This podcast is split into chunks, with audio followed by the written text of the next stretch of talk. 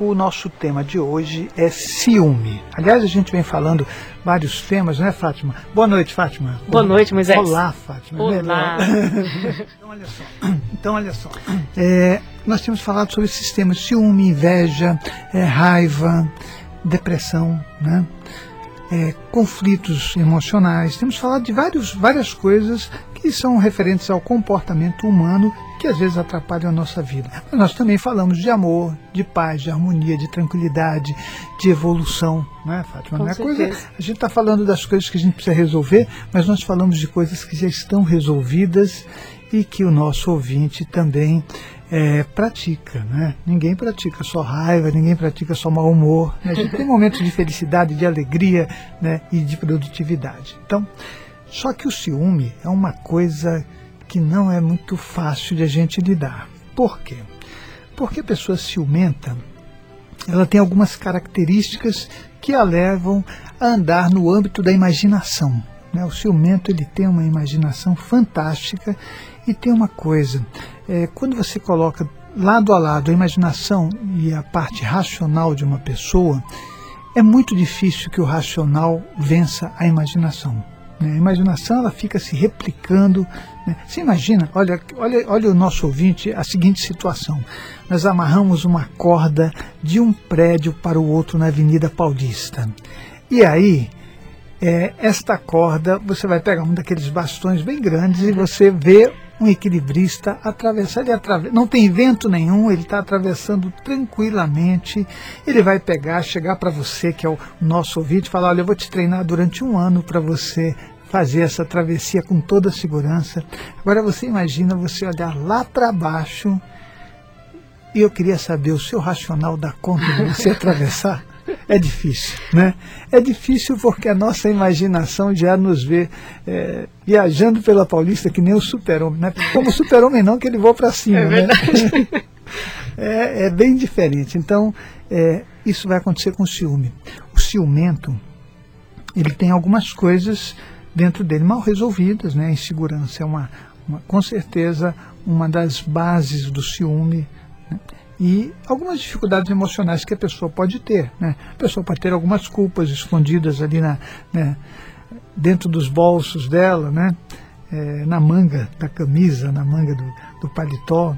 Pode ter depressões, pode ter um humor variável, né? Aquele humor que ela não dá conta e que sempre atrapalha uma relação, né? Quando o outro não sabe como você vai estar, ele não sabe como viver, né?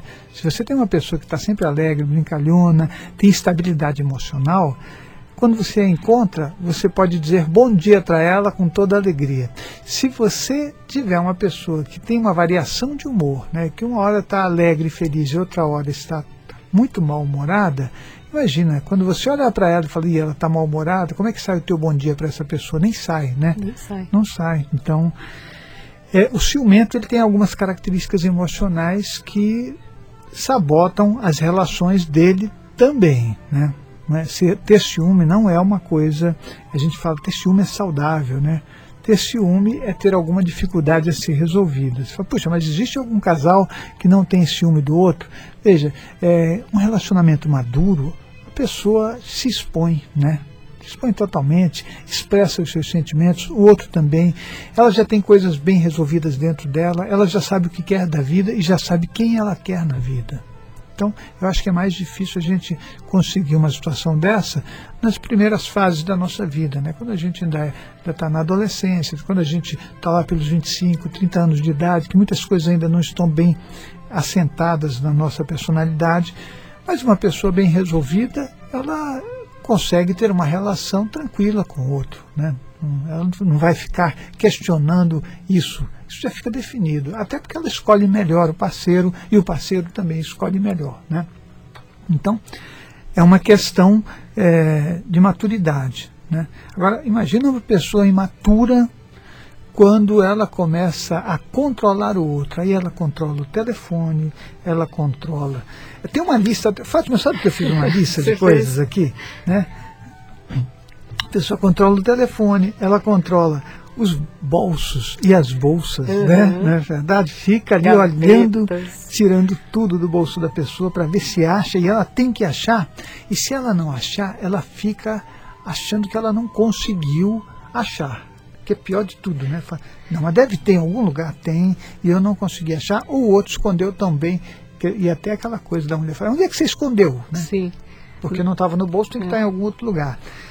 É, a carteira é vasculhada sistematicamente, o carro, né?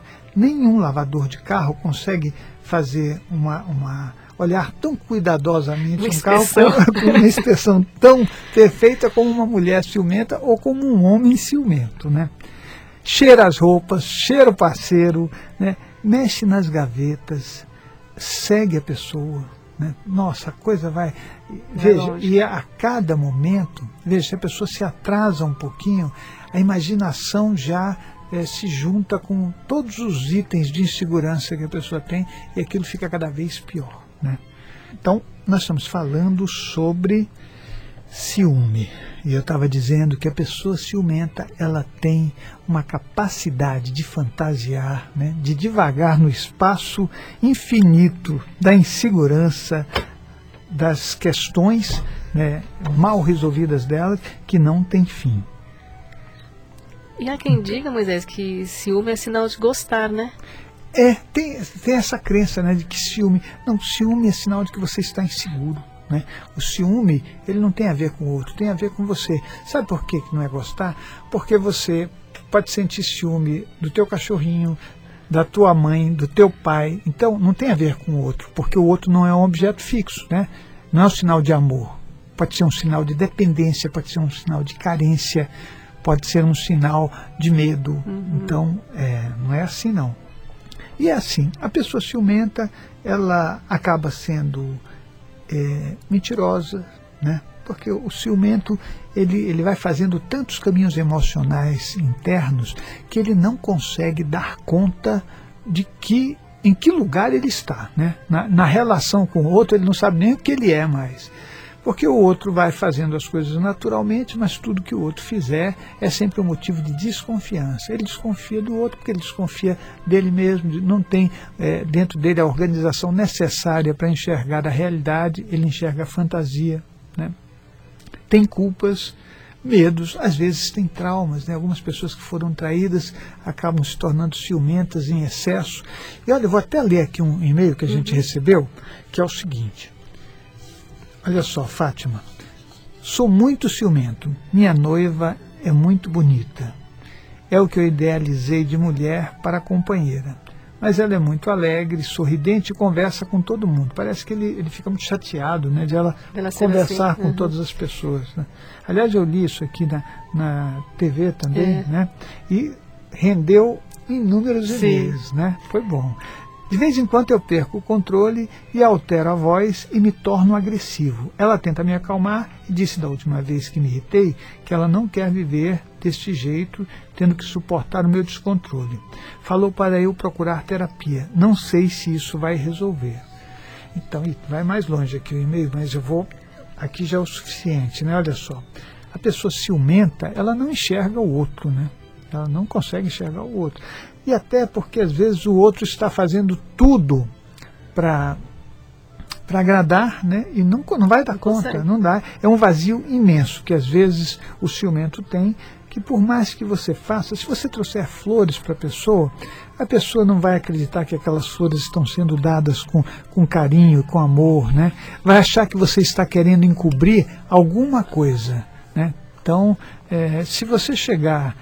em casa mais alegre, é também ela, a pessoa, tanto o homem quanto a mulher, né, não importa, né, eles vão, vão... Agora, olha só, se você é ciumento, é a tua noiva, você acha ela bonita e é a mulher que você quer ter como, como esposa. Só que você tem que estar saudável, né? Senão a relação, sabe, uma pessoa que não é saudável, ela estraga a relação e ela adoece o outro. Então seria uma boa ideia que você cuidasse de você, para que você pudesse constituir com essa pessoa, com essa parceira, uma, uma relação de amor, de carinho, de confiança. Sem confiança não existe um relacionamento feliz. Tem que haver confiança, tem que haver troca, tem que haver bate-papo, né? Você tem que poder rir quando errar, um alguém errar, um dos dois vai errar e você tem que rir ao invés de ficar extremamente enfesado, irritado e agressivo, né? Então, é, de poder enxergar melhor o outro, né? Ter carinho pelo outro, é, realmente poder compor uma relação. E eu acredito que a tua noiva tem razão. Procura terapia, porque tem, tem situações que a gente vai levando, e assim, do jeito que você está falando, por mais que ela te diga, você vai continuar se irritando e vai terminar essa relação. Você vai perder a tua noiva e talvez você se arrependa, porque pode ser que ela seja realmente uma pessoa muito legal, muito alegre, muito feliz, muito bem resolvida com ela, e que ela goste muito de você, o que é o pior. Você vai destruindo o gostar dela por você, né? O amar, eu não sei, porque o amar eu acho que a gente constitui no percurso de uma união, entendeu? Aí a gente precisa de mais tempo, né? Você vai conhecer a pessoa. É, as diferenças não são para ser acertadas, mas para ser entendidas, né? Se você tentar acertar o, o que o outro tem de diferente de você, você vai podá-lo, né? Então, é para resolver mesmo, para entender, olha, essa pessoa tem isso que eu tenho que aceitar, ou não aceita e não fica com ela, né? Mas uma terapia seria uma boa ideia, entendeu? Se você é muito ciumento, você está trabalhando contra a relação, você está sabotando a tua relação, né? Aí você não é sincero, né? Você olha tudo com desconfiança, você não frequenta determinados lugares, determinados amigos para você são perigosos, ela não pode ir em todos os lugares, então olha só.